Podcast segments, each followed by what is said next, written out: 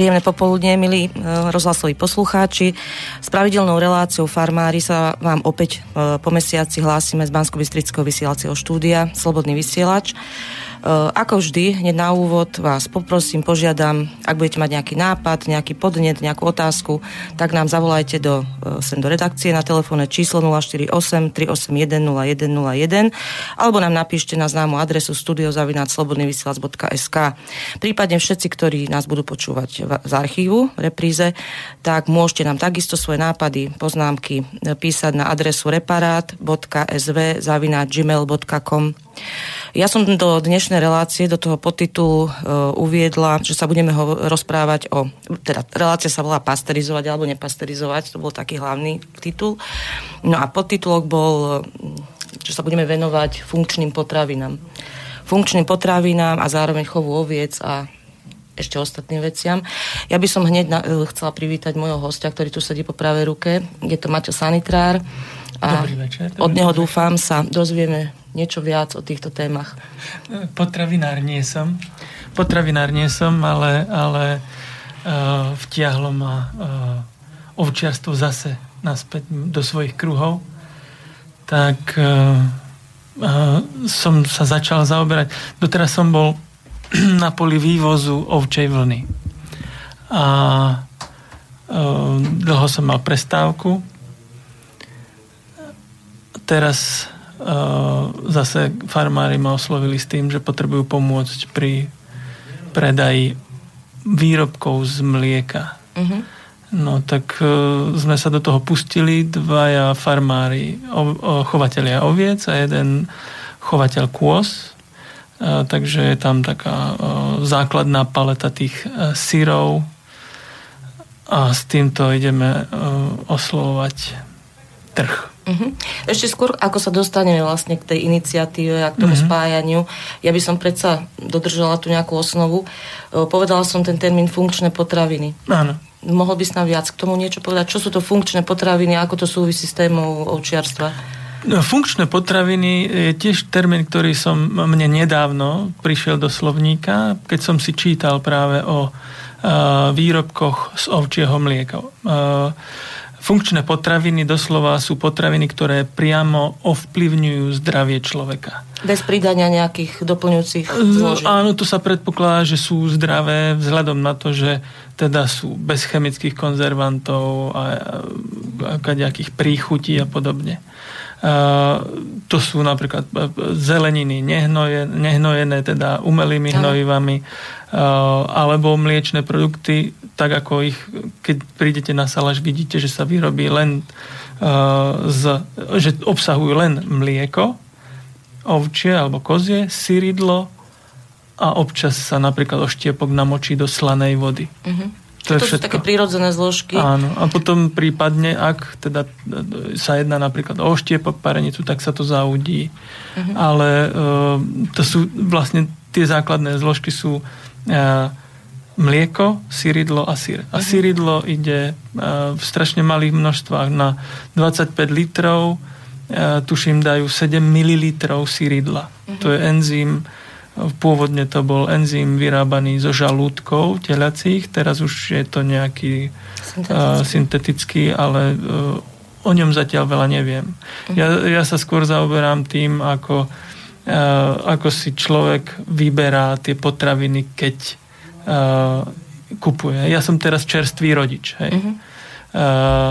A oveľa viacej ma začalo zaujímať to, z čoho sú tie potraviny zložené, kde ich kupujem a aký vplyv majú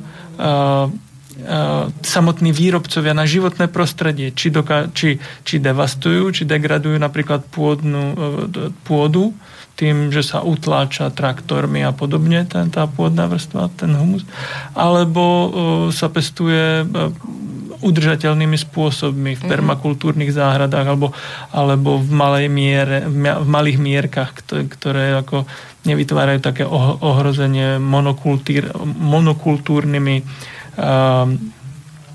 porastami, ktoré sú skôr náchylné na napadnutie škodcom alebo podobné také výkyvy. Myslím, že taký podstatný aspekt na tých funkčných potravinách je práve to, čo si povedal, že nejakou nejakým spôsobom pôsobia na zdravie človeka, teda myslím kvalitatívne, tým pozitívnym smerom.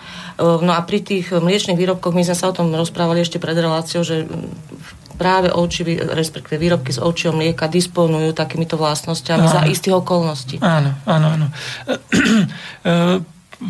Vášnivým propagátorom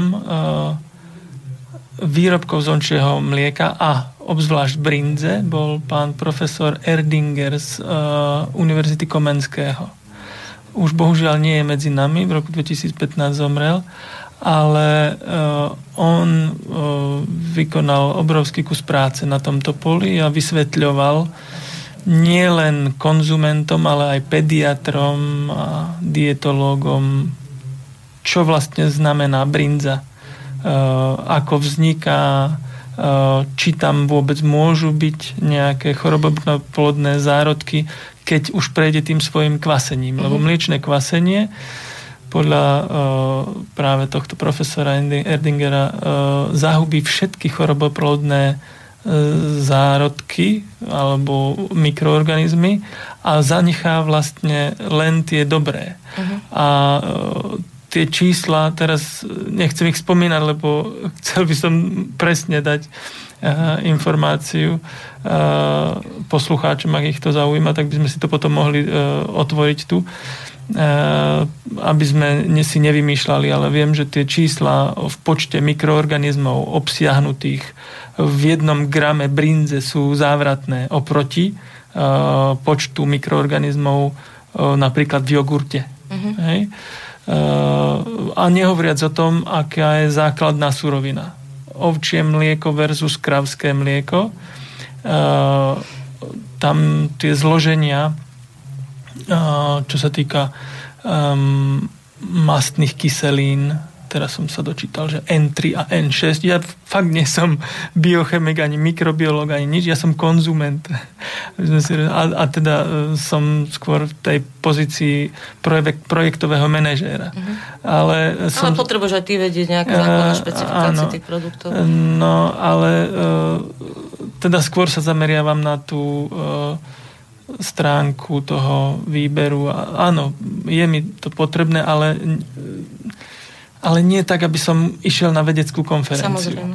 Ale ak na to príde, tak môžeme si to otvoriť, tu mám to so sebou a prečítame si, čo to tam všetko obsahuje, aké to je zázračné, ako to má na všetko vplyv, že to vplýva proti ochraňuje proti rakovine, podporuje imunitu, dokonca sú tam mastné kyseliny, ktoré podporujú spaľovanie tukov, čo je ako...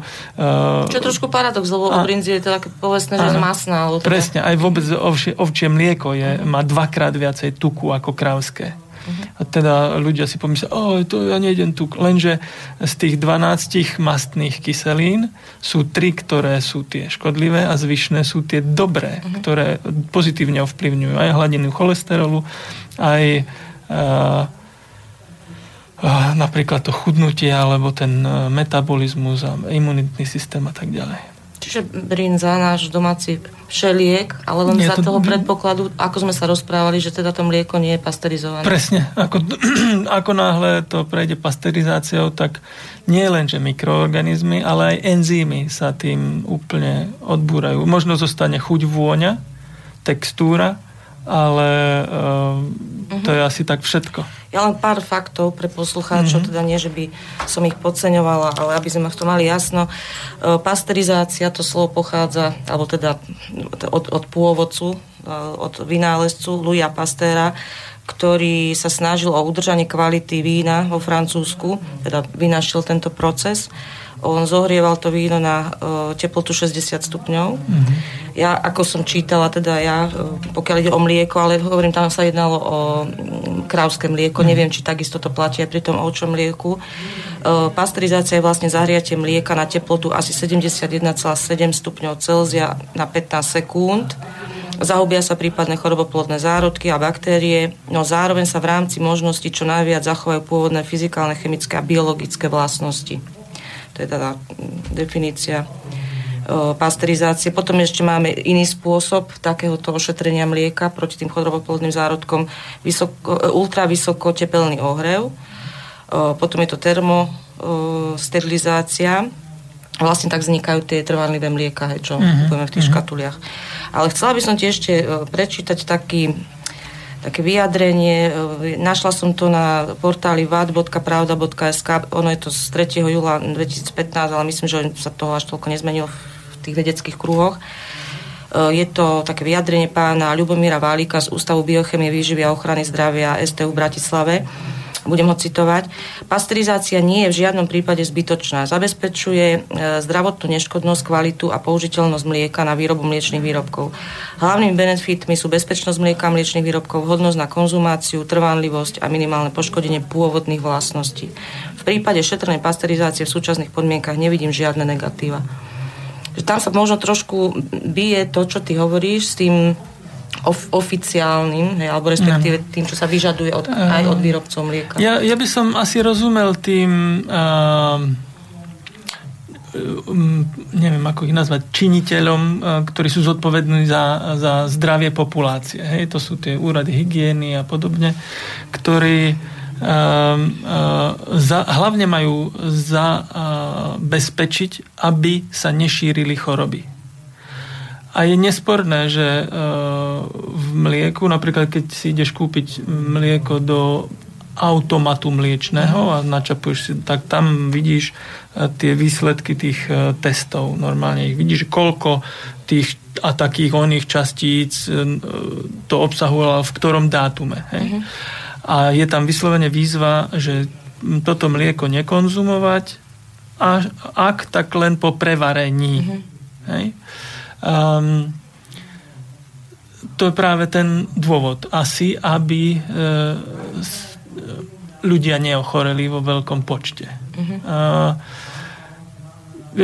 Ja som, vrátim sa naspäť, chodil po tých salašoch, vykupoval som ovčiu vlnu. A všade robia tu tie syry z nepasterizovaného mlieka a tá brinza, respektíve oštiepky, ktoré robia, to vyslovene nalejú, podoja mlieko, kým je ešte teplé, dajú syridlo, to sa volá zakľagať, to je také pekné slovenské, aj keď to je asi z rumunčiny niekde donesené.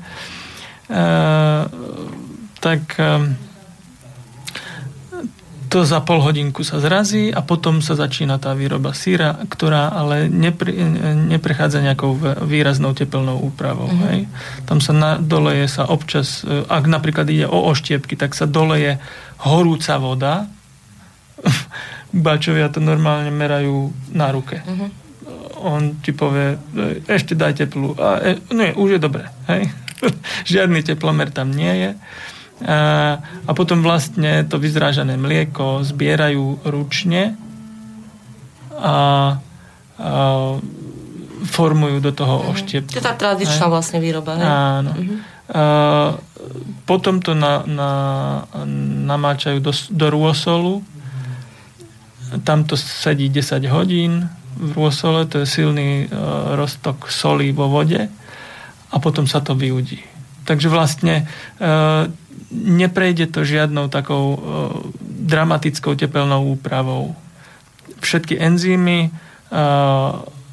a baktérie tam teda zostávajú. A každý si musí zvážiť sám, že či bude veriť tomu, že tých baktérií tam je dobrých viac ako zlých. Hej? A nehovoriac o tom, že už všetky tie chovy zvierat sú pod prísnou veterinárnou kontrolou. Hej? Napríklad musia gazdovia, pokiaľ nie je problém, tak odkladať vzorky mlieka do mrazničky. Že keby náhodou spätne sa zistilo, že bola nejaká nákaza, tak aby sa dalo dohľadať. Takže logiku to má zabezpečiť nejaké to zdravie. Otázka je, že či znehodnotené, lebo podľa mňa je to znehodnotené mlieko, lebo už tam nie sú ani enzymy, ani baktérie, tie kvalitné mliečne. Nehovorím o surových, ja nie som, napríklad moje deti nepili ešte krávské mlieko. Za to brinzu už ročný jedli brinzové halušky. Hej? A brinzu kupujeme takto od gazdov našich obľúbených a žijú si chlapci zdravo, veselo. Hej? Takže nevravím, že nemali choroby, ale to je, tak sa ten imunitný systém zdokonaluje. Pokiaľ ten imunitný systém neinformuješ o tom, že na svete sú baktérie, tak on ich nebude vedieť. Ja som sa veľmi zaoberal tým otázkou očkovania či neočkovania a tam som sledoval také diskusie, ja bývam na Morave, tak v Českom rozhlase, o tom, ako funguje imunitný systém. A jeden pán, imunológ, imunitný systém prirovnal k mozgu. Počet buniek v mozgu je rovnaký ako počet buniek, ktorý sa podieľa na imunite človeka. Aj hmotnostne, aj počtom. A tak isto funguje mechanizmus učenia pri imunitnom systéme ako v mozgu. Dostaneš podnet, popáliš sa, zapamätáš si. To je horúce, pozor. Hej? Imunitný systém dostane podnet. Aha, mal som problém ako organizmus celý, toto si musím zapamätať. Takže, keď by si dieťa mala od malička v sterilnom prostredí a potom mu povieš, že máš 18 rokov, čau, tak ho odpíšeš úplne, lebo nemá skúsenosť žiadnu, absolútne ten imunitný systém nevie o tom, že existujú baktérie, vírusy a podobné a nevie na to reagovať. Takže moja mama cituje svoju mamu, moju babičku a ona bola ze Skalice, hej? Teda z Hradišťa, kde to bol ze Skalice, a s chorobami detí rostov. To znamená, že už naše babičky vedeli, že tie choroby sú potrebné na to, aby sa ten organizmus posunul o krok vpred. No a ak sa vrátime ešte k tým sterilizovaným, nesterilizovaným, oficiálne sa pasterizovaným. Môžu sa oficiálne predávať tieto nepasterizované, respektíve výrobky z nepasterizovaného mlieka? Môžu. Alebo dnes, za akých podmienok? Včera som volal na veterinárnu správu, lebo sme mali práve nezodpovedané otázky ohľadom zákona, a teda nariadenia určitého, ktoré upravuje práve predaj mliečných výrobkov.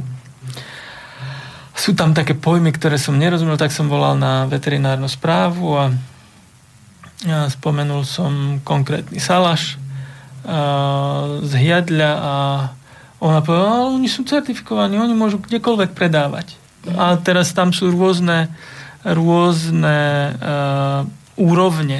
Najprv musíš registrovať chov. Keď ho máš registrovaný, môžeš v malom predávať v blízkom svojom okolí. Ale keď máš schválenú prevádzku na určitú výrobu, tak v tom schválení, ktoré dostaneš od veterinárnej správy, sa píše presne, podmienky sú tam, čo môžeš a čo nemôžeš predávať. Takže každý ten farmár, ktorý si schváli nejakú prvovýrobu. Ktorému schvália. Áno, čo robí veterinárna správa, tak tam sa dozvie.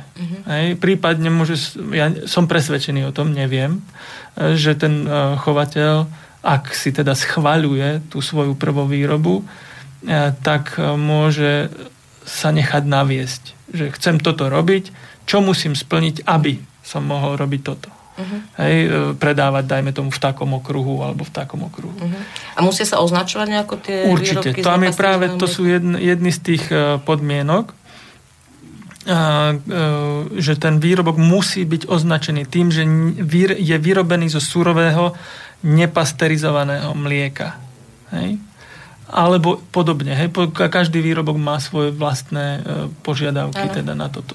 Ale toto tam je určite podmienka. Čiže ale je to potom vlastne na výbere toho spotrebiteľa, či sa rozhodne naozaj ísť potom originál v produkte s tými enzymami a so všetkým, alebo teda radšej sa spolehne to bezpečnostné kritérium. Presne. Takže toto je ošetrené, ale máme ako sa dostať k týmto výrobkom. nepasterizovaného mlieka? Zatiaľ. Ja som, keď som si robil prieskum pre týchto našich farmárov, tak sú na internete stránky, ktoré ponúkajú napríklad ovčiu brinzu z nepasterizovaného mlieka aj za 23 € do 24 € za kilo. Čo je teda pekná suma, keď si uvedomíš, že bežne na Salaši kúpiš hrudku za 6, 7, 8, aj 12 € za kilo a v tejto cene sa dá kúpiť aj brinza. Takže dvojnásobná cena je na internete v niektorých tých e-shopoch. Ale dá sa. Áno, dá sa. Dá sa to kúpiť. Čo zatiaľ asi najefektívnejšie a najjednoduchšie si nejak sa dostať, toto je ten problém a to o tom sa budeme rozprávať, dostať typ, alebo teda skontaktovať sa s nejakým lokálnym výrobcom, hej, v mojom okolí a proste podľa svojej potreby to kupovať z toho Salaša a podporiť vlastne toho regionálneho výrobcu. Presne tak. Ako darmo my budeme chodiť na syr zo Sniny, hej, alebo inde z východného Slovenska, čo keby hneď aj mali označenie Zlatá ovca. Dobre, to je označenie, ktoré zaviedol Zväz chovateľov oviec a kôz. A označuje výrobky, ktoré sú zo 100% ovčieho mlieka. Hej? Čo je skvelé, pretože tieto výrobky treba odlíšiť a treba im priznať tú hodnotu, ktorú majú.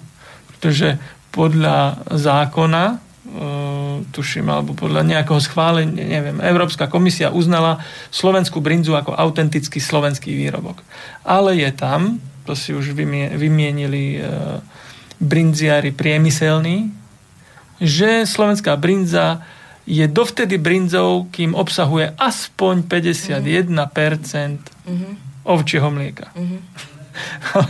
Tak to už je už len toto, že, 50, že už polovica mlieka je fuč, už nie je ovčí, ale je to kravsko-ovčí mix. To už je samo o sebe veľký výkričník, pretože tie výživové hodnoty kravského a ovčieho mlieka sú diametrálne odlišné. A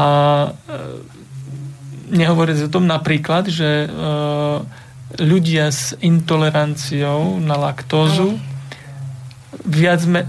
môžu konzumovať ovčie mlieko. Hej? Myslím, že tí, ktorí úplne majú intoleranciu, nie, ale s takou ľahšou určite áno, pretože laktóza určite je aj v ovčom mlieku, akurát, že zloženie dovoluje. Podľa toho, čo som ja čítal, tak ľudia, ktorí majú problém s laktózou, ovčie mlieko môžu konzumovať. O kozom mlieku sme zatiaľ nič nepovedali. Líši sa napríklad od ovčieho, tak od krávského? Je tak na pol ceste medzi krávským a ovčím, čo sa týka tých ukazovateľov tuku. Presne ako je to tak, že krávské má polovicu z toho, čo ovčie a to kozie je presne medzi nimi. A tie ďalšie hodnoty, môžeme si tu otvoriť potom tú tabuľku a prečítať si, že ako sa líšia, ale vo všeobecnosti kozie a ovčie sú zdravšie ako to krávské. Ale myslím, že surové ovčie mlieko, teraz mi prišla taká myšlienka, sa pije, alebo lebo ja viem len, že o tej žinčici a o výrobkoch. Áno. No, nie je to zvykom v našich krajoch. Ja som sa s tým doteraz nestretol. Teraz o tom rozmýšľam, že či... Nie, nestretol som sa 20 rokov, skoro som vyvážal ovčiu vlnu. Pri tom krávskom, tak vieme, hej, aj surové sa pije, ale už v iných podobách, ale pri tom ovčom naozaj nič. Ja som to ešte nepočula, ale že či to teda je z chuťových dôvodov, alebo z iných dôvodov? No, skôr je to asi z tých dôvodov tradičných, lebo vlastne na Salašoch sa mlieko spracúvalo hneď po nadojení, pretože nebolo možné ho uskladniť. Hej, teraz si predstav koniec 19. storočia, alebo aj jeho začiatok, lebo tak ako tie tradície ovčiarske sú siahodlhé na slovenskom území, ale Ale aj keď hovoríme napríklad len o brinziarni v Slatine zvolenskej, tak tam je, tuším, taký letopočet 1898 alebo také niečo majú na vínete. Takže to je koniec 19. storočia. Už vtedy teda mliekárenstvo na Slovensku bolo funkčné nejaké, kvázi priemyselné. Ale na to, aby sa to mlieko alebo jeho produkty dostali zo Salaša až do Viedne, kde v kódexe mliekárenských produktov našli niekde v archíve popis slovenskej parenice a brindze.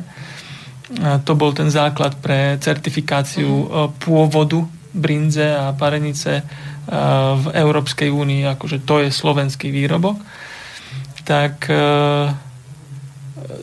ten čas, hej, to nie je tak, akože tu sa naloží auto a za 2 hodiny je v Bratislave takmer odkiaľkoľvek zo stredného Slovenska.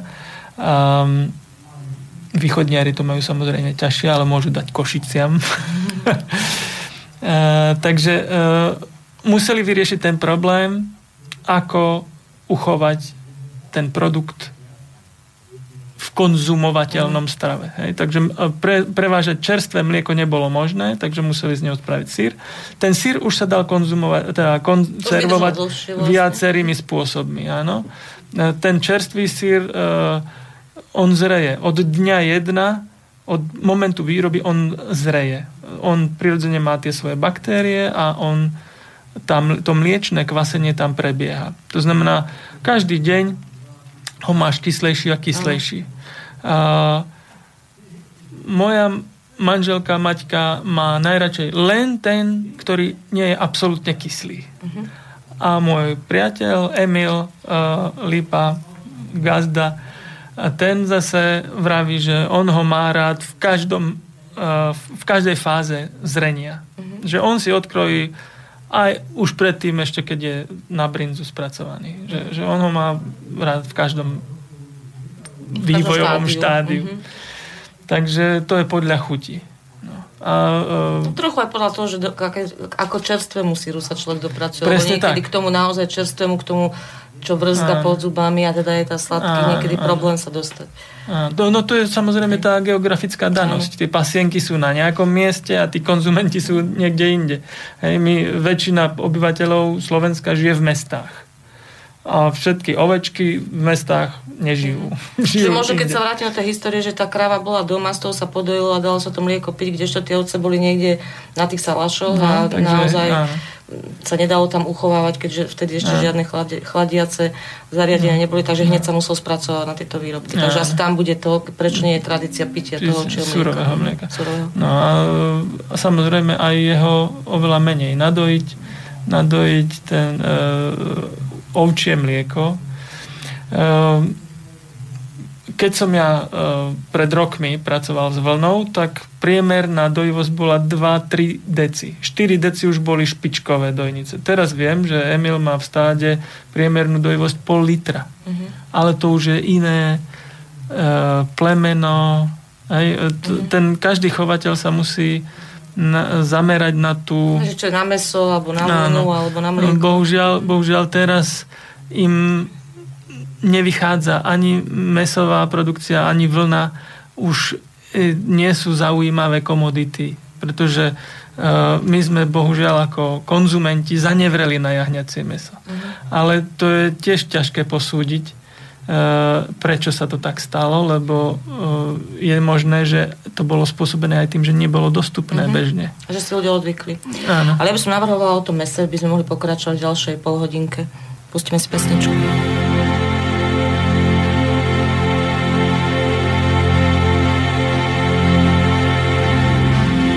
It's been 7 hours and 50 days since you took your love away.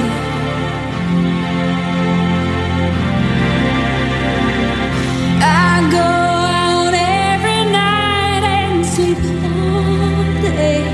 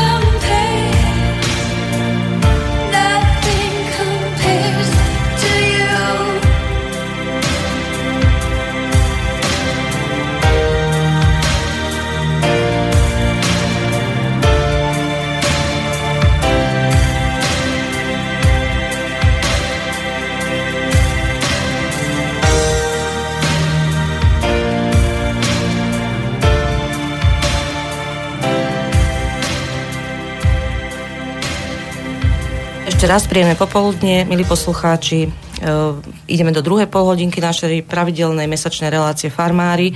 Pri mikrofóne vás víta Elena Kačoliaková, za technikou som nepredstavila Peťa Kršiaka. Áno, pekné popoludne, alebo večer už. V pravej ruke je hosť Matej Sanitrár. Ja ešte raz opakujem naše kontaktné údaje. Ak by ste chceli prispieť do našej relácie, budeme veľmi radi. Potešíme sa každej otázke alebo nejakému postrehu. Takže nám volajte na známe číslo 048 381 0101 alebo nám napíšte na adresu studio@slobodnyvysielac.sk, prípadne ak nás budete počúvať v archíve, tak napíšte nám na adresu reparat.sv@gmail.com. Dnes sa rozprávame o funkčných potravinách, o výrobkoch z ovčieho mlieka. Túto kapitolu sme tak nejako zatiaľ zvládli, ak teda bude ešte nejaká otázka, môžeme sa k tomu vrátiť, ale začali sme tú otázku ovčieho mäsa a hovoril si, že zrejme bol niekde nejaká kontinuita prerušená, pretože ovčie mäso bežne bolo na jedálnom lístku Slovákov, ale momentálne je to trošku slabšie v tomto smere. Je teda tam príčina podľa teba, že na istý čas zrejme vypadol z obchodného reťazca tento segment? Určite to bude tam niekde, pretože ľudia stratili kontakt s tým. Ja si pamätám číslo, že na Slovensku bolo 1 milión oviec, kedysi v 70. 80. rokoch ešte. A teraz ich je asi 100 000. Takže tiež ako rozdiel. Neberte tieto čísla, ale je to obrovský rozdiel. Viem, že radikálne ako klesajú. Však ty si tu mala tiež hostia, chovateľa, ktorý povedal, že asi na polovicu zredukuje svoje stádo. Áno.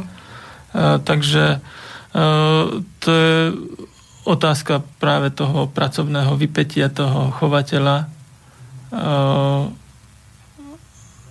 Rôzne možno toho nastavenia celého tohto. A teda vzhľadom na tú hodnotu. A tá hodnota niekde sa práve pretože oni mali obrovský problém umiestniť to mäso na trh. A prišla konkurencia možno na tie obchodné reťazce, že už trošku sa aj zmenila štruktúra toho obchodu. Aj tie zvyklosti. Ja napríklad, mňa otec vodieval na salaše od detstva. Ale jahňacinu my sme doma napríklad vôbec nejedávali. Čo je zvláštne. Ale viem, že ľudia, ktorí tie svoje ovečky chovali, tak si to jahňatko dopriali z času na čas. A tiež nie často. Hej? To je iné dochovať kúra a iné dochovať jahňatko. A je to spojené aj s tým, že to je výrazne sezónna príležitosť. Hej? Vzhľadom na to, že oni chcú produkovať mlieko celú sezónu, od mája do októbra, tak tie ovce prikryjú, teda pripustia barany na jeseň.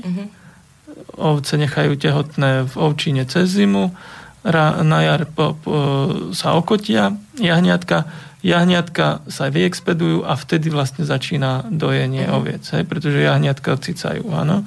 A keď jahňatka odoberieš, môžeš začať dojiť. No a slovenský trh asi nie je taký trh, ktorý, že by sme my všetci tak ako rádi máme halušky, čo si myslím, že je na 99% pravda, že všetci Slováci chcú brinzové halušky. Tak presným opakom je toto práve jahňacie mäso, že nepovieme si, dám si jahňačinu. To je zase naopak, malé percento Slovákov ide na baraninu, na jahňacinu.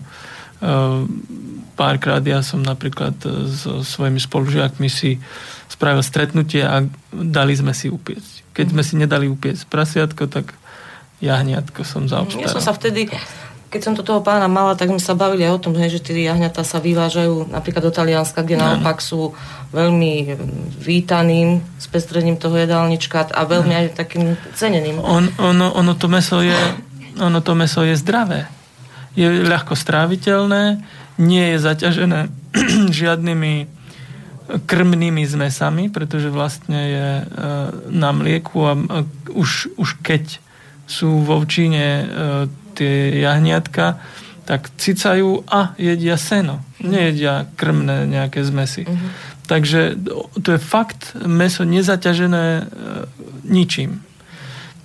Nehovoriac o tom, že má vlastnosti o mnoho lepšie ako bravčovina, hovedzina a podobné. Len je to o zvyklosti. Hej? Keď ideš do supermarketu, kúpiš si kuracie alebo morčacie prsia, tak toto narežeš, hodíš na panvicu, spravíš. S jahňacinou údajne sa to dá tiež, ale tá výťažnosť, to nedostaneš taký kus čistého mäsa. Takže je tam kúsok viacej roboty a nehovoriac o tom, že nie sme na to zvyknutí. Takže to bude veľký... Hoci ja mám niekedy pocit, keď pozerám také tie gurmánske relácie, nejaké programy, tak sa tam objavuje to jahňacie mäso ako delikatesa, jahňacie kotlety a tak. A pri tej baranie to celkom neviem, lebo tam mnohým ľuďom možno prekáže taká špecifickosť toho mäsa, hej? Áno, presne. Mne osobne tiež. Presne toto som čítal ako vtipnú poznámku jedného gazdu. Z kravy tiež nemáte kravinu, ale máte hovedzinu. Uh-huh. Takže aj z ovce, aj z jahňatka máte baraninu z kvázi. Hej? Uh-huh. Teda, baranina asi bude z dospelých jedincov a jahňacina je jahňacina. Uh-huh. O tom nie je pochyb. Každopádne, keď by sa aj o baraninu jednalo, odhliadnúc od chuťových senzorických vlastností, tak ten barán alebo ovca sa pasú na pasienkoch. Ja som ešte nevidel gazdu, ktorý by striekal lúku, aby mu tam nerástol plevel. No to je jasné. Pardon, to je české slovíčko. Burina. Burina, hej. Takže to je nezmysel. Takže to mäso, aj keď by malo nejakú tú svoju chuť, to zdravie nie je tam tým ohrozené. Je to stále zdravšie mäso, pretože nie je to v chlieve, nestojí to tam, nežerie to prepáčením hocičo, ide na lúku a zožerie to, čo chce. Takže to je super, nie? To je ako skoro ako divina. Uh-huh. Ja. No už neviem teda, prečo sa toto v rámci tohto segmentu, tohto mesa nejakú... Na to asi sa uzavrel, alebo... je to asi kombinácia, ale nevyriešime to. Môžeme my len s tými gazdami postupne tú myšlienku znovu začať prinášať na svetlo, že je tu také mäso, že sú tu chovatelia, ktorí to mäso majú. Ale je tam zase komplikácia. Nie je možné. To sme sa napríklad dozvedeli na tom otváraní Banoša, potom ktoré si spomínala, že jednoducho nie je možné, aby gazda na svojom dvore zarezal jahňa a predal ho. Lebo musí mať splnené veľmi prísne kritériá na to, v akom prostredí to robí a čo spraví s odpadom. Aj, s vnútornosťami a tak ďalej. Áno, o tomto tiež už sme párkrát s hostiami hovorili o tých do kafilérii, aj poplatky rôzne, akým spôsobom sa to organizuje. Ale myslím, že v zahraničí nie všade musia mať takéto, že musia spĺňať takéto náročné kritériá chovatelia. Nie. Európa asi má striktnejšie pravidlá, ale pokiaľ viem, napríklad ja som bol raz na takom školení v Taliansku a predstavovali nám tam jednu organizáciu, ktorá sa volá Slow Food. Už máme aj na Slovensku jej pobočku. Už je to vlastne celosvetová organizácia a oni nám rozprávali príbeh, že prišla Európa s nápadom, že všetky mliečne výrobky od momentu nadojenia musia sa pohybovať len v antikorových a nezávadných nádobách. Mm-hmm. A Taliani si povedali, tak na toto vám my neskočíme a pekne si uhájili to svoje prostredie, tie svoje plesne v tých svojich pivniciach. Bol úplne iného zloženia. Presne, tie svoje drevené nádoby, pretože tak, ako naše staré mamy mali. Mali mliečnik, krčák na mlieko, v ktorom to mlieko kyslé dorábali. Jednoducho sladké mlieko dala do konkrétneho mliečníka, nie do, raz do toho. Mala jeden krčák na mlieko, kde si dorábala kyslé mlieko. To bol mliečník. A to je práve to, že tam tá mikrobiálna kultúra je a tá dáva tomu procesu to špecifické chuťové, zdravotné, mikrobiálne, všetko to. Hej? To, keď je to z Hiadľa, keď je to z Ľubče, hej?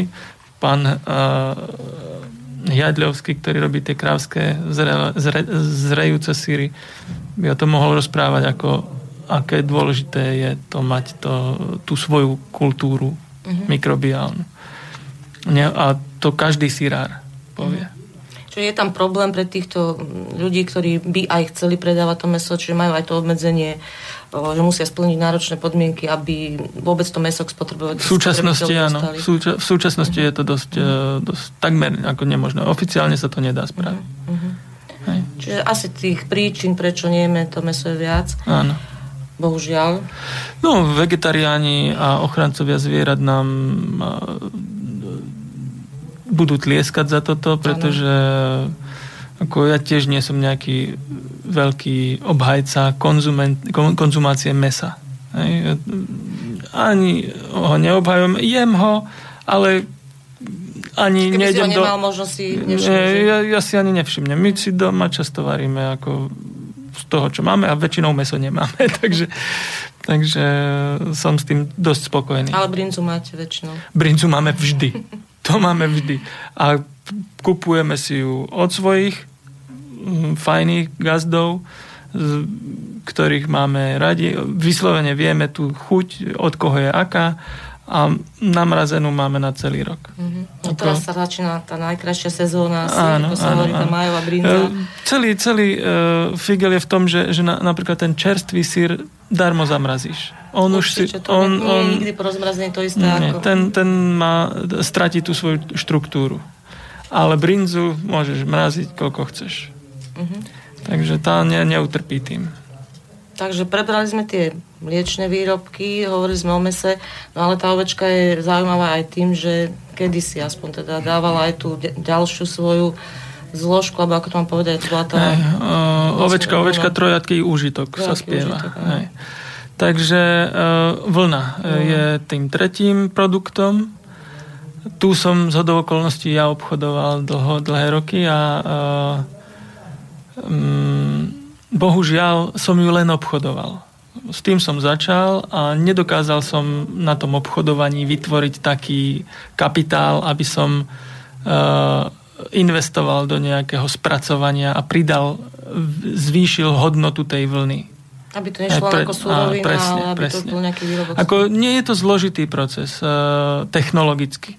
Vyprať a vyčesať alebo splstiť vlnu nie je problém. To sú vlastne mechanické procesy. Treba tam dosť vody, hej, ale tá voda nemusí byť v zásade chemicky ošetrená, že by znečisťovala, lebo to je ako keď ti naprší na ovcu, to v čom je vyvalená. Tak sa voda nezašpiní tým spôsobom, že by... Je tam len tá príroda na tej vlne nachytaná. Hej? Buď trošku výkalov, alebo trošku zeminy, rastlinné prímesi, to znamená kadejaké bodliačie, alebo semiačka. A to je všetko. To znamená, tam tiež nie je žiadna chémia. Takže keď napríklad sme vykupovali tú ovčiu vlnu, tak tu chytíš to rúno, roztiahneš, vytrasieš a veľa z toho vypadne preč. Hej? To je prvá fáza. Potom sú rôzne česacie stroje, tieto ešte viacej, a potom sa už perie tá vlna v niekoľkých kúpeloch, teplý, studený, a zostane ti čistá vlna.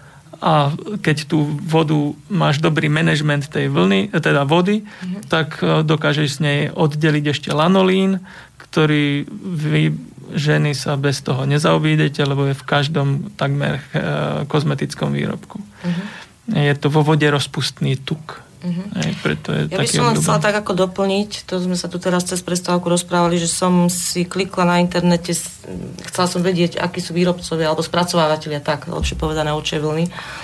Tak určite sú nejakí takí menší, ale dočítala som sa len o tom, ale bol to príspevok z roku 2003, čiže to už je značná história, že vo väčšom množstve sa tá vlna, slovenská vlna, musíme povedať, že tie slovenské ovečky, keďže žijú v chladnejšom a daždivejšom prostredí, majú tú vlnu hrubšiu a takú ostrejšiu. Ano. Myslím, že sú to tie druhy... Valaška cigaja má jemnejšiu. Ale teraz vzhľadom na to, že oni sa, chovatelia sa orientujú na mliečnú produkciu, pretože tá je ekonomicky najzaujímavejšia. Lebo beží celú sezónu konštantne. Takže... A máme všetci radi brinzové halušky. Bez ohľadu na to, či sú spasterizované alebo nepasterizované brinze, tak tie plemená sa menia. A teraz až do takej miery, že Zväz chovateľov oviec a kôz som si všimol, na svojej stránke zverejnil informáciu o tom, že tradičné slovenské plemená cigaja a valaška budú podporované. To znamená, asi dostanú vyššie dotácie chovatelia, ktorí sa budú držať týchto plemien. Uh-huh. Ja len dokončím. Ja som našla len jeden podnik, to je Slovená, Žilinská Slovená. No ale keď som sa pozerala na aktuálnu stránku tejto značky, tak už som tam výkup vlny alebo teda rúna už nenašla. Takže zrejme to je problém. A asi aj preto si sa ty venoval tomu predaju, lebo na Slovensku to asi už vtedy veľmi asi nešlo. Neviem, či som ten príbeh mám ťahať, ale skrátka my sme vyvážali ovčiu vlnu do Veľkej Británie. Tam majú obrovský sprasovateľský priemysel, ktorý našu celoročnú produkciu vlny z celej republiky by dokázal spracovať za 5 dní. Mm-hmm. A je to fuč. Jeden podnik, ktorý som navštívil, spracovával 20 tón vlny denne. Hej. A my, keď sme mali vyviesť kamión vlny, 20 tón sme museli naložiť, aby sa nám to vôbec oplatilo. Mm-hmm. Ak sme naložili menej ako 18, už sme išli do straty.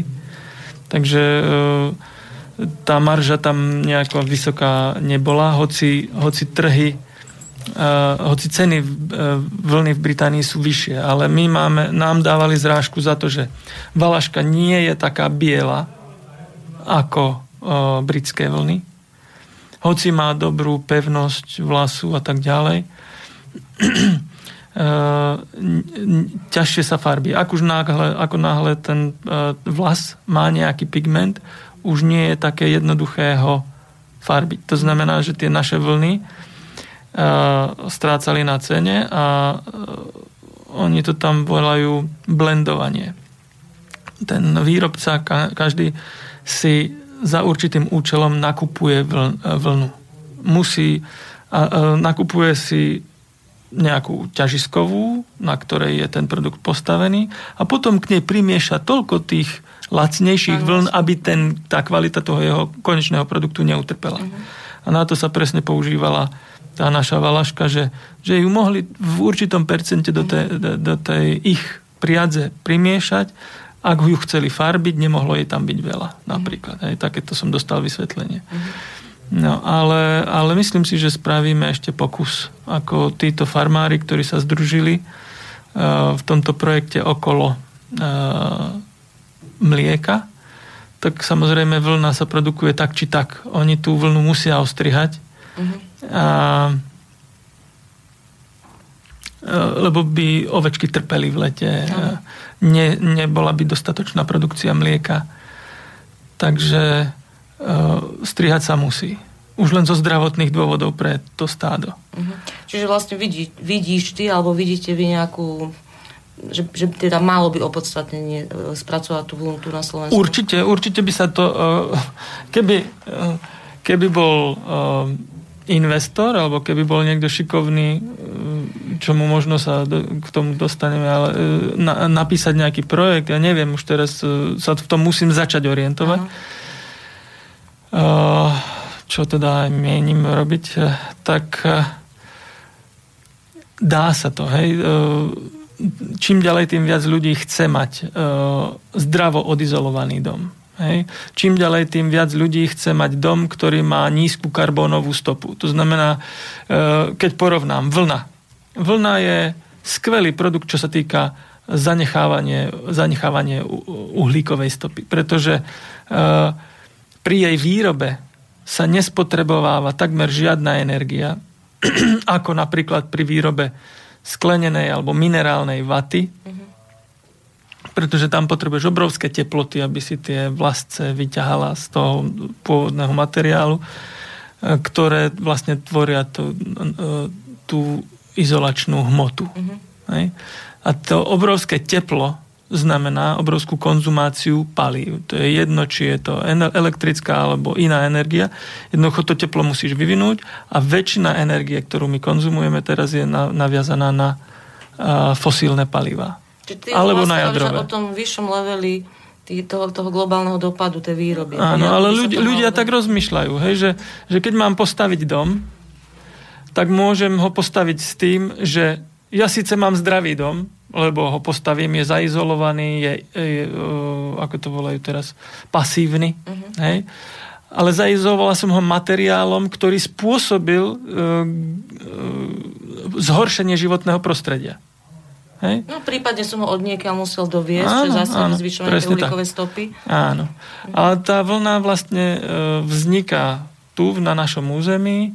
Na našom území by sa dala spracovať. Tak či tak ju bude treba nejako prepraviť, ale pri jej spracovaní sa používajú procesy oveľa menej energeticky náročné ako pri spracovaní iných materiálov. Ne? No, môžeme v tom pokračovať a potom už nadviažme vlastne na to nové združenie, ktoré vzniká, prípadne sa môžeme baviť aj o otvorení letnej turistickej sezóny na Bánoši, kde sme sa dohodli na tejto relácii. No ale mal si nejakú pesničku na želanie, tak uvidíme. Ešte nie, to vyberieme. Dohodli sme sa, že sa dohodneme. Tak vyberie teraz Peťo.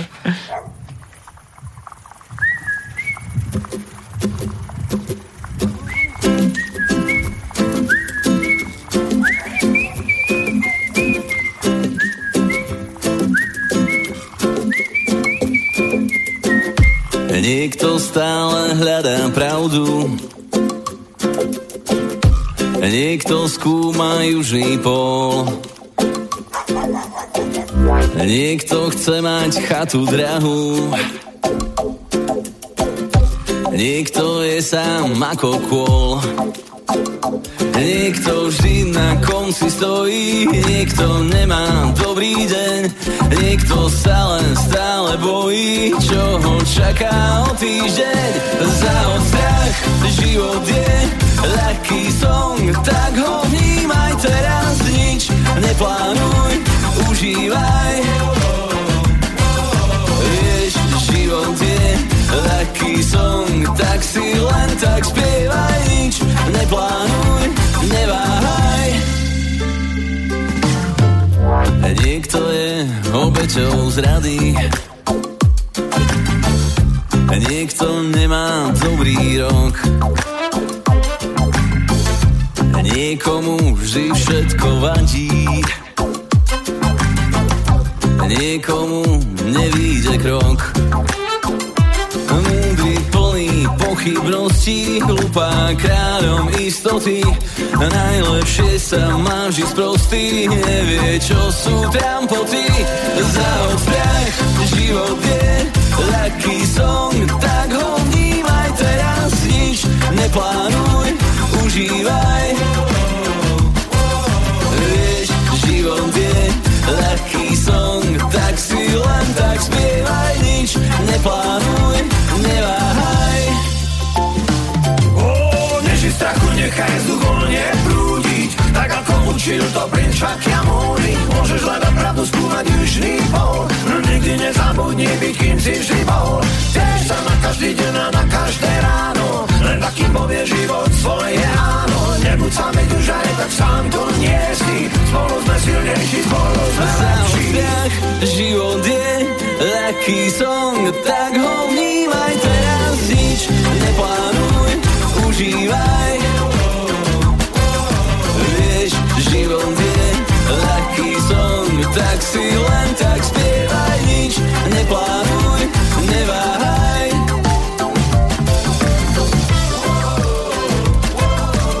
Môže byť ľahký a ťažký chvíľa, z nej sa vždy plnia len tým, čo vedia snímať. Môže byť krásny je každý deň, spievať si túto piesne stačí ti len. Vítajte, vážení poslucháči, v poslednej polhodinke našej relácie Farmári. Ešte raz zopakujem kontaktné údaje, pretože máte poslednú možnosť v tejto polhodinke sa pripojiť k nám do našej debaty o funkčných potravinách, o ovčiarstve, no a v podstate o tom, čo vás zaujíma s danými témami. Takže ak budete mať záujem, volajte na telefónne čísla 048 381 0101 alebo nám napíšte na mailovú adresu štúdia studio@slobodnyvysielac.sk, prípadne ak nás počúvate z archívu, tak nám napíšte na adresu reparat.sv@gmail.com. Prihovára sa vám stále Elena Kačoliaková a po mojej pravici sedí Matej Sanitrár, ktorý nám rozpráva veľmi zaujímavé veci. V podstate sa stále točíme okolo ovčiarstva. No a v tejto poslednej polhodinke by sme sa mohli rozprávať o tej iniciatíve. Ty si to už naznačil na úvod, že sa snaží nejak zastrešiť troch farmárov, dvoch chovateľov oviec a jedného chovateľa kôz. Mm-hmm. S akým zámerom, alebo aké máte nejaké tie nástroje marketingové? No, tá prvotná ich potreba je teda finalizovať, respektíve umiestniť finalizovanú produkciu na trh. Lebo tá druhá cesta, ako prežívať ekonomicky, je odovzdávať syr do syrárni, čo je vlastne odovzdávanie suroviny pre priemysel, ktorý vlastne má dlhý reťazec. A tá hodnota pre toho farmára tým pádom je veľmi, veľmi nízka. Uh-huh. Takže cieľ je dodať ten vynikajúci produkt, ktorý oni dokážu vyrobiť, priamo spotrebiteľovi na stôl. Uh-huh. Začíname teda tými mliečnymi výrobkami, lebo to už sme tu spomínali, že to mäso bude ešte veľkým rebusom, hoci je dostupné, produkuje sa, ale ten dopyt ešte asi len musíme možno vyvolať nejakou osvetou alebo nejako. Uh-huh. Takže ten prvý krok je, zameriavame sa na mliečne produkty, tradičné, hej?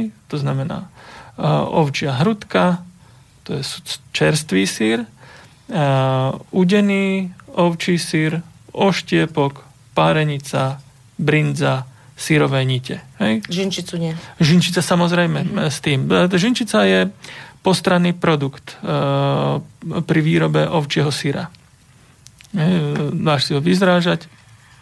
To, čo ti zostane, keď vyberieš ten syr, to je srvátka, tá sa zohreje a z tej srvátky sa vyzráža bielkovina a ty zoberieš len tú vyzrážanú bielkovinu s troškou tej srvátky a to je tá žinčica. Uh-huh. A potom je ešte ďalší produkt, ktorý jedna gazdina na Salaši, Bačová žena vo Vlkanovej. To pekne znie, to Bačová žena, to sa tak dobre počúva. To máme už z hodín slovenskej literatúry, presne, to máme všetci pod kožou.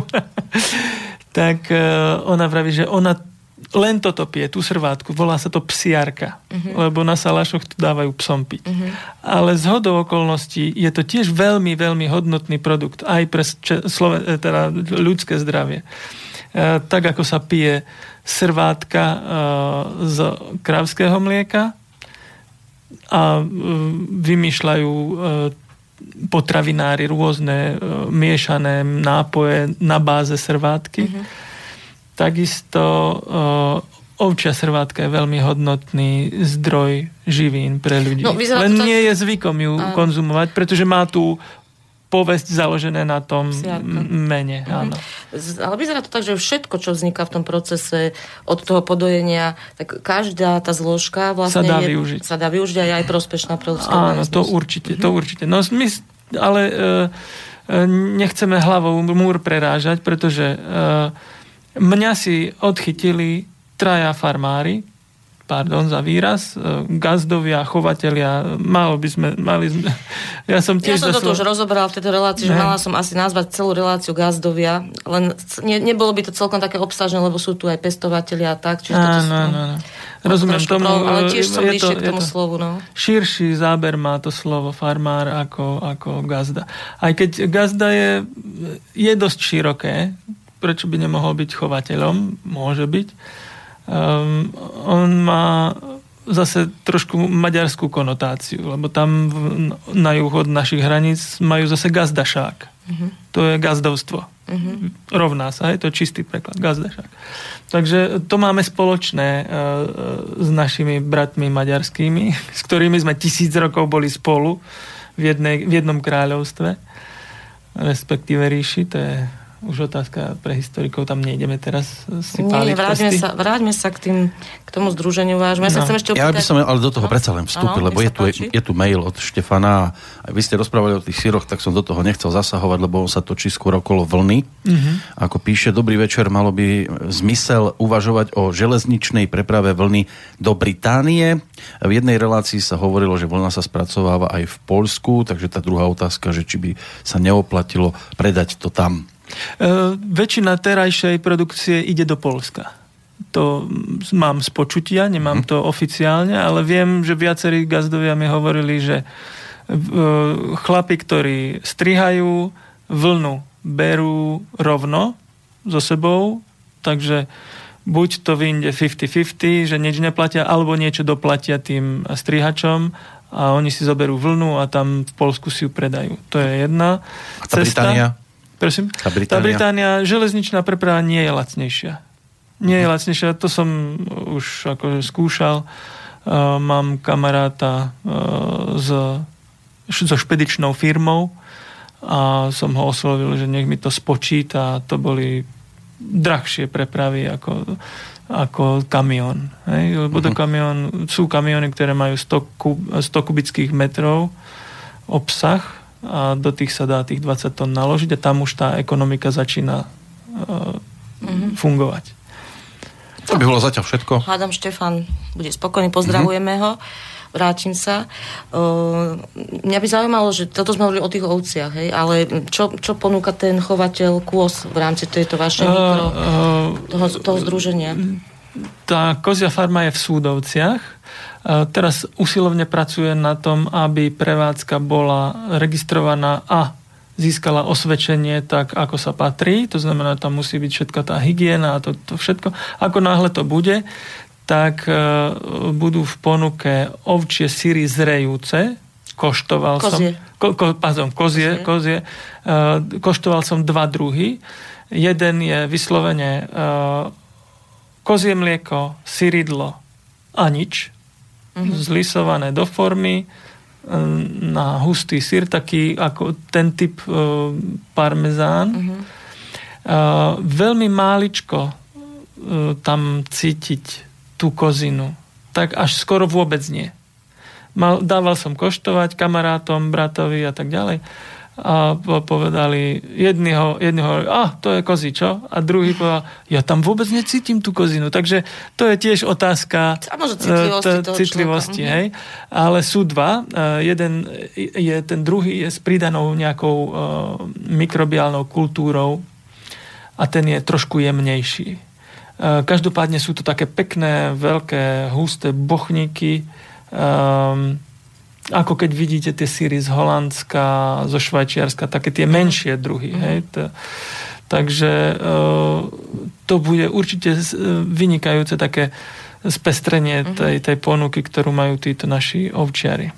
A ešte vieme, že už sa predávajú napríklad aj jogurty z ovčieho mlieka a sú pomerne vyhľadávané práve ľuďmi, ktorí majú tú intoleranciu. Aj z ovčieho, aj z kozieho sú, ale my zatiaľ nepociťujeme nutnosť toho. My by sme práve chceli hrať na tú nôtu, že tie produkty sú funkčné, to znamená, že sú zdravé, zdraviu prospešné, ak teda odhliadneme od oficiálnej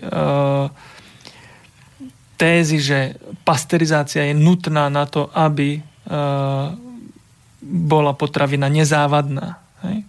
Otázka je, či je potom ešte vôbec nejaký prospech z nej. Okrem toho, že dodá nejakú sušinu od tuk.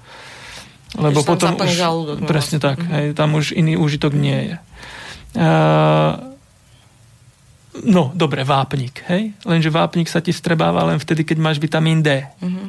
Ten v ovčom mlieku a v kozom mlieku je bohato obsiahnutý. V tom krávskom menej. Nechcem krivdiť, ale viem, že takže Dčko a vápnik spolu sú prospešné. A viem, že v tejto kombinácii ovčia a kozie mlieka prevyšujú to krávské. No, takže tá naša téza je, chceme ľuďom ponúknuť vynikajúce produkty, čo sa týka prospešnosti pre zdravie a chuti a vieš, tých gurmánskych záležitostí. To znamená, keď prídeš na salaš, máš to 100%. Prídeš, sadneš, dostaneš čerstvý syr, vrzga pod zubami, ak je spravený teplo, nevrzga pod zubami, ak je spravený jemne. Hej? Tá vrzgavosť vraj vzniká práve tým, že keď použiješ príliš teplú vodu pri tom procese. nepoužíva sa vriaca ani ako žiadna pasterizácia, len pri tom vyberaní syra na to väčšie také ako zrazenie tej masy syrovej sa doleje trošku tej horúcej vody. Uh-huh. Keď použiješ veľa, tak ti to vrzga. Keď použiješ menej, tak ti to nevrzga. A sú gazdovia aj takí. Jeden hovorí, že to má vrzgať a druhý hovorí, že keď to vrzga, už to nie je dobré. Uh-huh. Ale z nášho pohľadu konzumenta je to otázka len preferencií našich chutí. Mal by som mať možnosť vybrať si vržďavý alebo úplne nevržďavý. Každopádne ten najčerstvejší možný syr. Ten viem získať návštevou na salaši alebo tým, čo my chceme spraviť. Uh-huh. Že nám buď zavoláte, alebo na našu stránku, ktorú pripravujeme, vyťukáte toto a toto chcem a my vám povieme, áno, tadiaľ to pôjde naša dodávka, tu si to môžete vyzdvihnúť. Uh-huh. A v tomto je ten celý fígel. Skrátiť ten celý skrátiť ten čas od momentu ukončenia výroby po konzumáciu. A teraz, keď sme nad tým rozmýšľali, že to budeme rozvážať, spravíme ešte jeden zaujímavý fakt. Keď by sme chceli predať 100 kg syra po pol kile, tak musí 200 ľudí prísť na salaš. Uh-huh. Ak my zoberieme tých 100 kg a rozvezieme ho, tak ide len jedno auto. Takže znovu prispievame k ochrane životného prostredia. Uh-huh. To sú moje úvahy. Naši gazdovia rozmýšľajú. Robíme poctivý produkt. Prečo ho nevieme predať? A na to mňa chytili za goliar a povedali, ty budeš toto robiť. A ja som povedal, áno. Ale vieš prečo? Lebo som počul príbeh z vyjednávania s nemenovanou mliekarňou. Je ich viacero, hej, na Slovensku. Takže nechcem nikomu na nikoho ukazovať prstom. Hoci možno by som mal, lebo vôbec sa mi to nepáči, takáto taktika. Hej. Príde nákupca, ktorý chce nakúpiť ovčiu hrudku do spracovateľského podniku a ponúkne cenu, ktorá je veľmi nízka. Gazda povie, joj, ale to ma zničíte. To ledva prežijem sezónu s takouto cenou. A nákupca mu na to odvetí, nuž, a čo budete robiť s tým syrom? Hej? Ak odhliadneme od toho, že to je takmer vydieranie, pretože vy tie ovce nemôžete prestať. Ak chcete robiť mliečnú produkciu, nemôžete ich prestať dojiť. Mm-hmm. Takže to je neuveriteľný ako škaredý tlak, by som povedal. Ak to nemám nazvať nejakým iným slovom, tak veľmi jemne je to škaredý tlak. Nehovoriac o tom, že je to veľmi krátkozraké. Keď ten gazda príde na to, že len drie 365 dní v roku, nemôže si zobrať dovolenku, lebo tiež nemôže, to nie je ako záhrada, zalejem, idem na 3 dni preč. Tie ovce potrebujú dennodenne, aj keď idú na pašu. Ako náhle ich prestane dojiť, zaschnú. Ako náhle sa o ne nepostará, jednoducho to není možné opustiť živé zvieratá. Takže, ak mu ten nákupca nedá možnosť vytvoriť si príjem, tak vlastne ho zahubí a odkiaľ potom bude brať syr z krávskych a bude miešať 50/50 a bude búšiť sa do prst, že aj tak je to brinza, lebo to má aspoň 50% ovčieho mlieka. Alebo sa stane to, že naozaj viacero možno takýchto ľudí, ktorí už to budú dosypovať a budem si to spracovať sám. Áno, ale v konečnom dôsledku tiež tieto väčšie prevádzky budú mať s tým možnosť. Väčšina chovateľov to tak asi aj robí, ale nie je schopných predať väčšie percento tej svojej produkcie priamo konzumentom, pretože oni sa starajú v prvom rade o tie svoje zvieratá, o to dojenie, o to spracovanie a už im nezostane čas na to, aby išli von a niečo si prečítali o marketingu, o internete, o tom, ako predať svoj výrobok. To bohužiaľ Pri takej práci, pri takom vyťažení to nie je možné. No, toto jedine sa dá, ak ide povedzme o tú rodinnú farmu. Áno. A ja poznám nejaké prípady, že kde naozaj sú tí členovia rodiny, ktorí sa dennodenne starajú skrátka o tie zvieratá. Je tam niekto, kto dajme tomu chodí po jarmokoch, alebo skrátka stará sa tú distribúciu. No a potom sú tam aj ľudia, ktorí sledujú tú legislatívu a tak, ale naozaj pokiaľ je to jeden človek, tak toto je veľmi náročné. No aj pre rodinu, aj pre rodinu je to ťažké. Lipovci sú dvaja manželia, starajú sa o to spolu, deti im pomáhajú, ešte aj z dediny zamestnávajú ľudí. Aj tak sa je ťažké pre nich. Ale oni majú to takú obmedzenú kapacitu. No jasné. Takže tí farmári si zaslúžia našu pozornosť nás, konzumentov. My rozhodujeme o tom, čo sa bude vyrábať. Jedna ekonómka v Čechách píše do časopisu taký cyklus. Ja vám to spočítam. A tam ona hovorila, že my nechodíme k voľbám raz za 4 roky. My každý deň hlasujeme za to, či budeme mať ekologicky únosnú krajinu alebo nie. Tým, čo si kupujeme.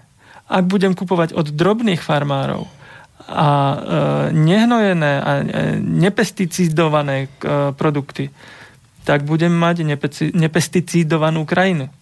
Ale ak budem kupovať od korporácií, ktoré zaskleníkujú pol Španielska, hej, a vyľudnia, hej, celé regióny, dovezú tam pár imigrantov, ktorí tam hrdlačia na tých lánoch pod skleníkmi, tak vlastne prispievame k tomu, že ten cyklus sa opakuje. Ak si kupujem španielské paradajky, podporujem ten systém. Ak si kupujem Coca-Colu, nepodporujem žinčicu, hej? A tak ďalej. No plus, teraz sme nespomínali, tá kvalita toho produktu. Áno, a toto. To je najdôležitejšie, že keď mám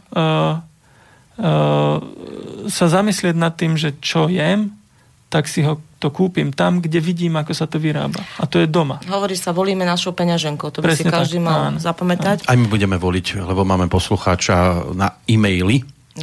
Takto, netreba sluchátka. Píše nám Jaroslava. Sú tu 2 body. Chcela by sa opýtať, plánujete svoje výrobky z ovčieho mlieka ponúkať aj reštauráciám, alebo sa budú dať kúpiť len na Salaši? To je prvá otázka.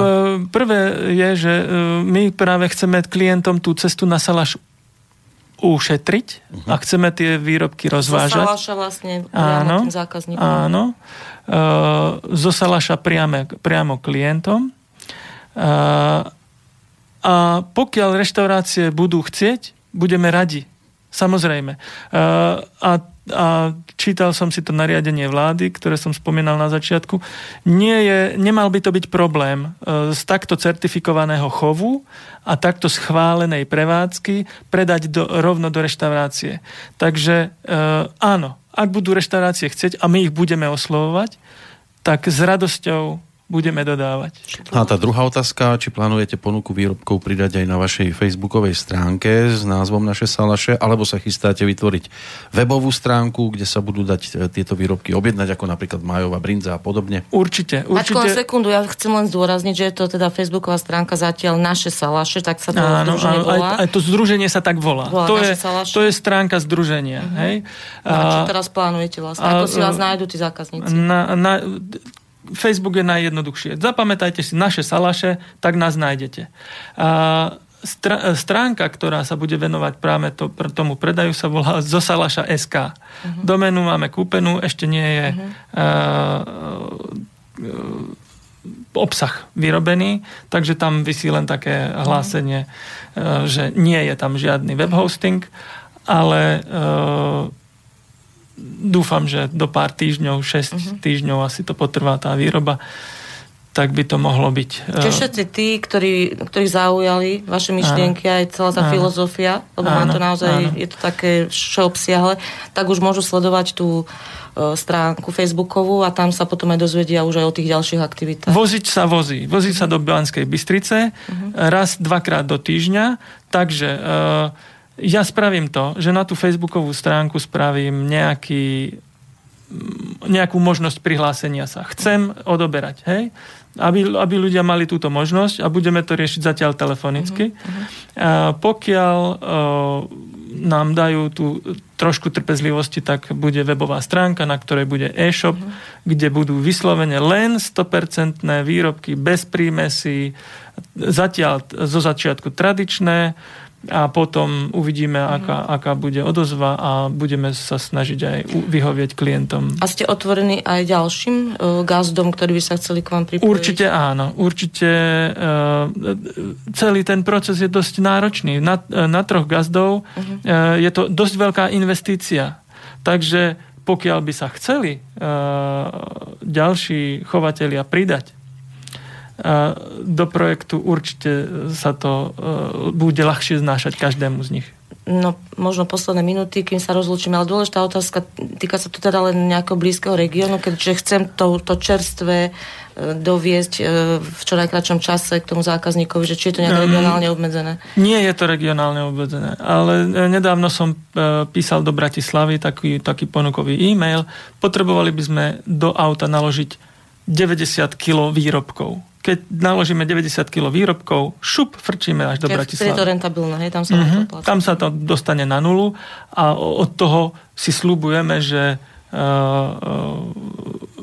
sa nám tam začne, lebo tie výrobky sú tak fajné. Ja keď som to do Bratislavy odniesol, tie vzorky, tak som dostal SMS-ku, že to nemôžeme nechať tak. To musíme rozhýbať, hej, takže že my sme to teraz len zjedli, už sme závislí. Toto bolo v tej SMS-ke. Ja kvalite toho produktu verím. Nehovoriac o tom, že je chutný, je aj zdraviu prospešný a vieme ho doviesť klientovi v takom čase, aby kvalita ešte bola taká, ako keby ste navštívili nás na Salaši. Ale nebudete môcť potom skončiť, keď budú závislí, lebo... No. To by im potom bolo smutné. No, ale je lepšie byť závislý na niečom zdravom. Nie? No ja viem, no len potom budú za tým smutní a budú nešťastní, keby ste náhodou nevydržali tempo. To je práve, keď si to tak zoberiete, roky sa títo gazdovia venujú svojej práci bez toho, aby... Hej, ťažko sa im žije. Poviem vám, že to nie sú chlapi, ktorí by sa vyvážali. No keby sa vyvážali, tak už tam máte toľko ľudí, ktorí by tam zrazu chceli pracovať. No práve. Takže je to aj o presvedčení. To, že to robia, je prudko spojené s tým, že oni sú srdciari. Musia to milovať. Oni milujú tú svoju robotu a ja na základe toho viem, že to neoklamú. Jednoducho, tá kvalita produktu je... Keď som sa snažil tú cenu im nejako navrhovať, ako by to mohli spraviť, tak si vravím, no ale predávať Rolls-Royce za cenu Škodovky je predsa hriech. Ale aj tak nebudeme to, hej, preháňať. My sa snažíme to ľuďom dať. Hej. Už keď to budeme len za tú cenu Škodovky predávať a nie za cenu suroviny, už to tým farmárom pomôže. Takže ak nás niekto počúva, čo dúfam, že áno, tak najlepšie tým farmárom pomôžete tým, že si pomôžete sami sebe kúpiť si zdravé potraviny a všetci z toho budeme mať radosť. Presne tak. To je tá myšlienka vzájomnosti. Áno, ak teda si kúpite niečo zdravé, pomôžete ľuďom, ktorí nie len to, že vyrábajú poctivo a zdravé veci, ale aj sa starajú o krajinu. Ačko, my ti budeme držať palce, teda aspoň za seba hovorím, ale myslím, že aj Peťo sa pridáva. Jasné. Že si potom niekedy aj nejakú koštovku urobíme. No, bolo by dobré aj teraz, ale nemáte nič za sebou. No, to na budúce. Mal som neobjednali sme si. Ťažký program tento týždeň. Bol rezeň. Som nestihol skočiť. Takže ja sa dnes chcem už teda rozlúčiť s mojím hosťom, Maťkom Sanitrárom zo Združenia Naše Salaše. Chcem sa poďakovať Peťovi Kršiakovi za pomoc pri technike, bez neho by sme to ťažko zvládali. Ale určite aj dobre. Ale hlavne sa chcem poďakovať všetkým poslucháčom, všetkým, ktorí nás počúvali a všetkým, ktorí možno, ak budú mať záujem, ešte nám napíšu, ak budú počúvať z archívu na adresu reparát.sv@gmail.com. Budeme sa, dúfam teda, ak všetko dobre dopadne, počuť o mesiac. Spoza mikrofónu sa lúči Elena Kačoliaková. Všetko dobré, pekný večer. A do počutia. Do počutia, dovidenia.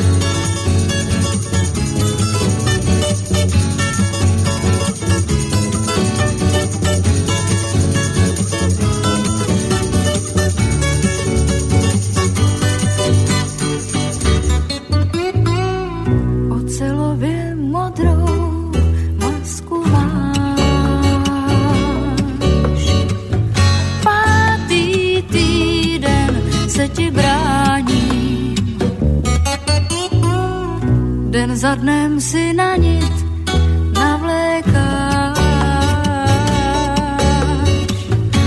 Korálky svůní našich dlaní. Světlo a tma, tak to jsem já. Zasni a dělej, co se dělat může. Světlo a tma, tak to jsem já. Jestli chceš, nezůstane na mě ani kůže. Jestli chceš, nezůstane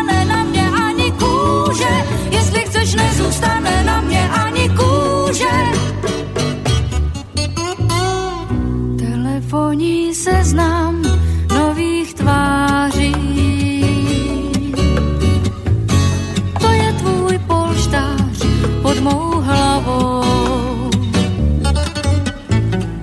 Zatržená jména v kalendáři,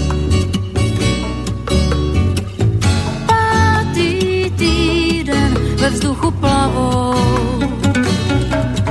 Světlo a tma, tak to jsem já. Zasni a dělej, co se dělat může. Světlo a tma, tak to jsem já. Jestli chceš, nezůstane na mě ani kůže. Jestli chceš, nezůstane na mě ani kůže. Jestli chceš, nezůstane na mě ani kůže. Tisíc dnů jako nekonečno nevypadá. Našel jsem tě kdysi ve snohu slávy, ještě dnes mi za košili padáš.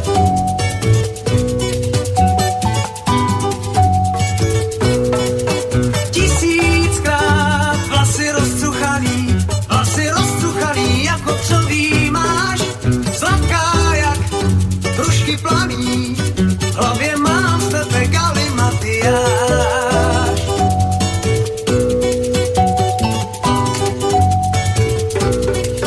Tisíckrát přešívaný rotlíček u krku máš a tvůj smích voní stejně jako hrany.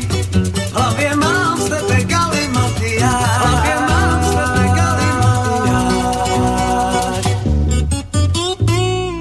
Ocelově modrou masku máš, pátý týden se ti bráním, den za dnem si na nit navlékáš, korálky svůní našich dlaní, světlo a tma, tak to jsem já. Zasni a dělej, co se dělat může. Světlo a tma, tak to jsem já.